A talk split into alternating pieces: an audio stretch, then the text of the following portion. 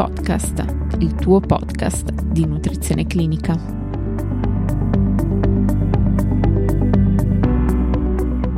Benvenuti a tutti. Oggi parleremo della sindrome da dumping.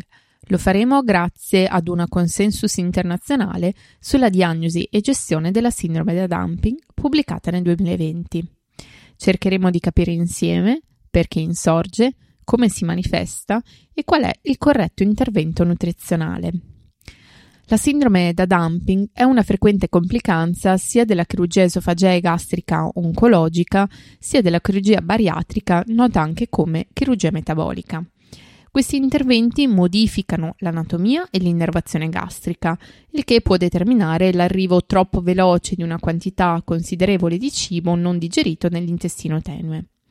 La sindrome da dumping comprende una costellazione di sintomi che possono essere suddivisi in sindrome da dumping precoce e tardiva e questi possono manifestarsi congiuntamente o separatamente.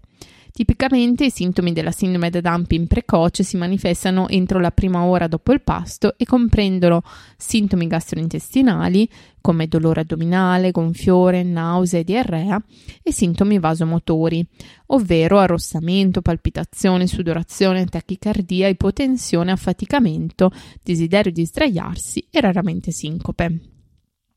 In linea generale i meccanismi sottostanti potrebbero coinvolgere effetti osmotici, rilascio di ormoni peptidici e risposte neurali. Nello specifico, la dumping precoce e i meccanismi fisiopatologici sono sostanzialmente due. Il primo è determinato dalla riduzione del volume gastrico e dalla rimozione della funzione di barriera del piloro, con conseguente rapido rilascio di cibo nell'intestino tenue. Il contenuto iperosmolare nell'intestino tenue provoca uno spostamento di liquidi dal compartimento vascolare al lume intestinale, con conseguente riduzione del volume circolante di plasma, tachicardia, ipotensione e raramente sincope. Il movimento di liquidi nell'intestino tenue può anche causare distensione duodenale o digiunale e generare sintomi addominali come crampi, diarrea, dolore e gonfiore. Tuttavia le variazioni di volume non sono probabilmente l'unico meccanismo, in quanto l'integrazione di liquidi per via endovenosa si è rivelata inefficace nel prevenire sintomi da dumping precoce. Il secondo meccanismo, coinvolto nella fisiopatologia di questa sindrome, è probabilmente l'aumento di rilascio di diversi ormoni gastrointestinali, compresi gli agenti vasoattivi, le incretine come GLP1 e i modulatori del glucosio come insulina e glucagone. Attraverso le loro azioni gli ormoni peptidici rilasciati potrebbero contribuire sia agli effetti gastrointestinali che a quelli cardiovascolari. I sintomi della sindrome da dumping tardiva di solito si verificano tra 1 e 3 ore dopo il pasto e sono generalmente le manifestazioni tipiche dell'ipoglicemia, che deriva principalmente da una risposta iperinsulinemica guidata dalle incretine dopo l'ingestione di carboidrati. I sintomi correlati all'ipoglicemia sono attribuibili alla neuroglucopenia, che si manifesta con affaticamento, debolezza, confusione, fame e sincope, e l'attivazione vagale simpatica indicata dalla presenza di sudorazione, palpitazioni, tremore e irritabilità. La letteratura descrive la sindrome da dumping tardiva come un'ipoglicemia reattiva o dopo chirurgia bariatrica come un'ipoglicemia post-bariatrica. Tuttavia, sulla base di una fisiopatologia comune della rapida esposizione dell'intestino tenue ai nutrienti, che si osserva anche nella sindrome da dumping precoce, ci riferiremo a questo fenomeno come sindrome da dumping tardiva.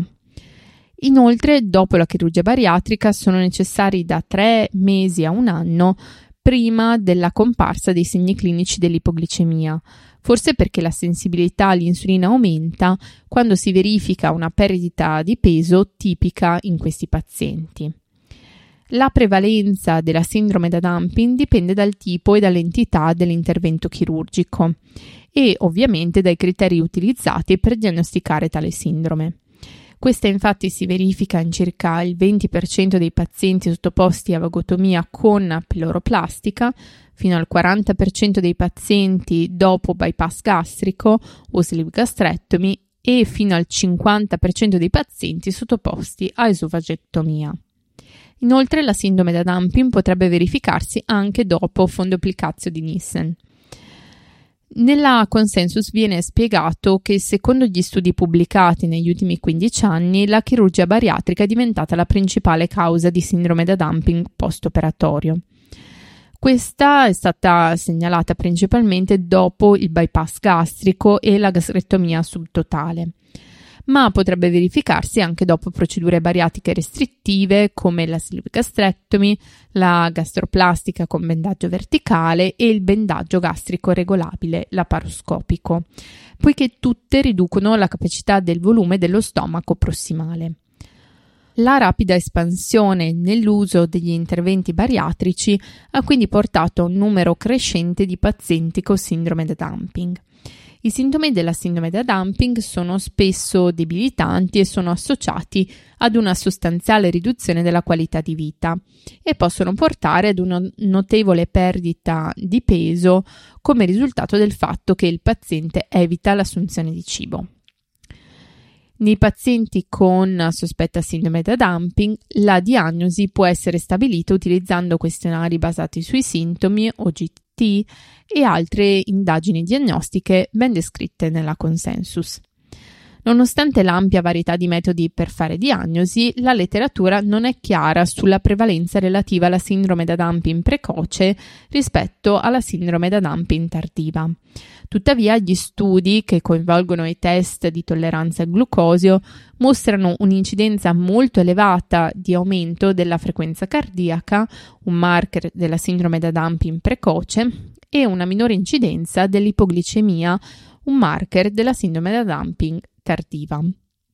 Questi risultati suggeriscono che la sindrome da dumping precoce potrebbe essere più diffusa di quella tardiva. La modifica dell'alimentazione del paziente è l'approccio terapeutico iniziale in questa sindrome. Si consiglia ai pazienti di ridurre la quantità di cibo ingerito ad ogni pasto, di posticipare l'assunzione di liquidi fino ad almeno 30 minuti dopo i pasti e di eliminare i carboidrati rapidamente assorbibili, ovvero gli zuccheri semplici e gli alimenti che ne sono ricchi.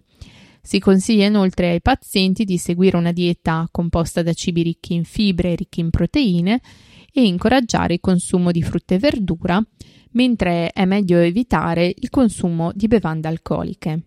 I pazienti dovrebbero anche mangiare lentamente e masticare bene. Numerosi studi hanno valutato anche l'uso di integratori che aumentano la viscosità degli alimenti, come la gomma di guar, pectina e glucomannano, in pazienti con sindrome da dumping. Il razionale alla base di tale scelta terapeutica è che la maggior consistenza del pasto rallenta il rilascio di nutrienti nell'intestino tenue. Diversi studi hanno anche valutato l'ingestione fino a 15 grammi di gomme di guar o di pectine a ogni pasto per rallentare lo svuotamento gastrico, ridurre il rilascio di ormoni gastrointestinali e migliorare l'iperglicemia, oltre che a controllare i sintomi della sindrome da dumping. Tuttavia l'appetibilità e la tollerabilità di questi integratori alimentari è generalmente molto scarsa. Nei pazienti con sindrome da dumping che non rispondono agli interventi dietetici deve essere considerato l'uso della terapia farmacologica. Questo perché l'efficacia della farmacoterapia potrebbe essere superiore agli interventi dietetici. Inoltre l'effetto di un trattamento efficace della sindrome da dumping sulla qualità di vita è senz'altro notevole. Tuttavia un approccio conservativo può essere preso in considerazione nei pazienti che preferiscono non passare a terapia farmacologica a condizione che non siano presenti sintomi importanti come ipoglicemia, che porta alla diminuzione di uno stato di coscienza, coma e quindi incapacità a guidare o di svolgere attività quotidiane. Per oggi è tutto, vi do appuntamento alla prossima puntata, ricordo che nelle note della puntata sono disponibili le fonti citate e un'infografica riassuntiva. Inoltre per sostenere NC Podcast è possibile effettuare una donazione mediante Satispay o carte utilizzando il link presente nelle note della puntata o nella pagina donazioni sul sito ncpodcast.net. Vi invito a seguirci nelle nostre pagine social Instagram, LinkedIn e sul canale YouTube di NC Podcast. E per qualsiasi informazione potete contattarci all'indirizzo email info-ncpodcast.net.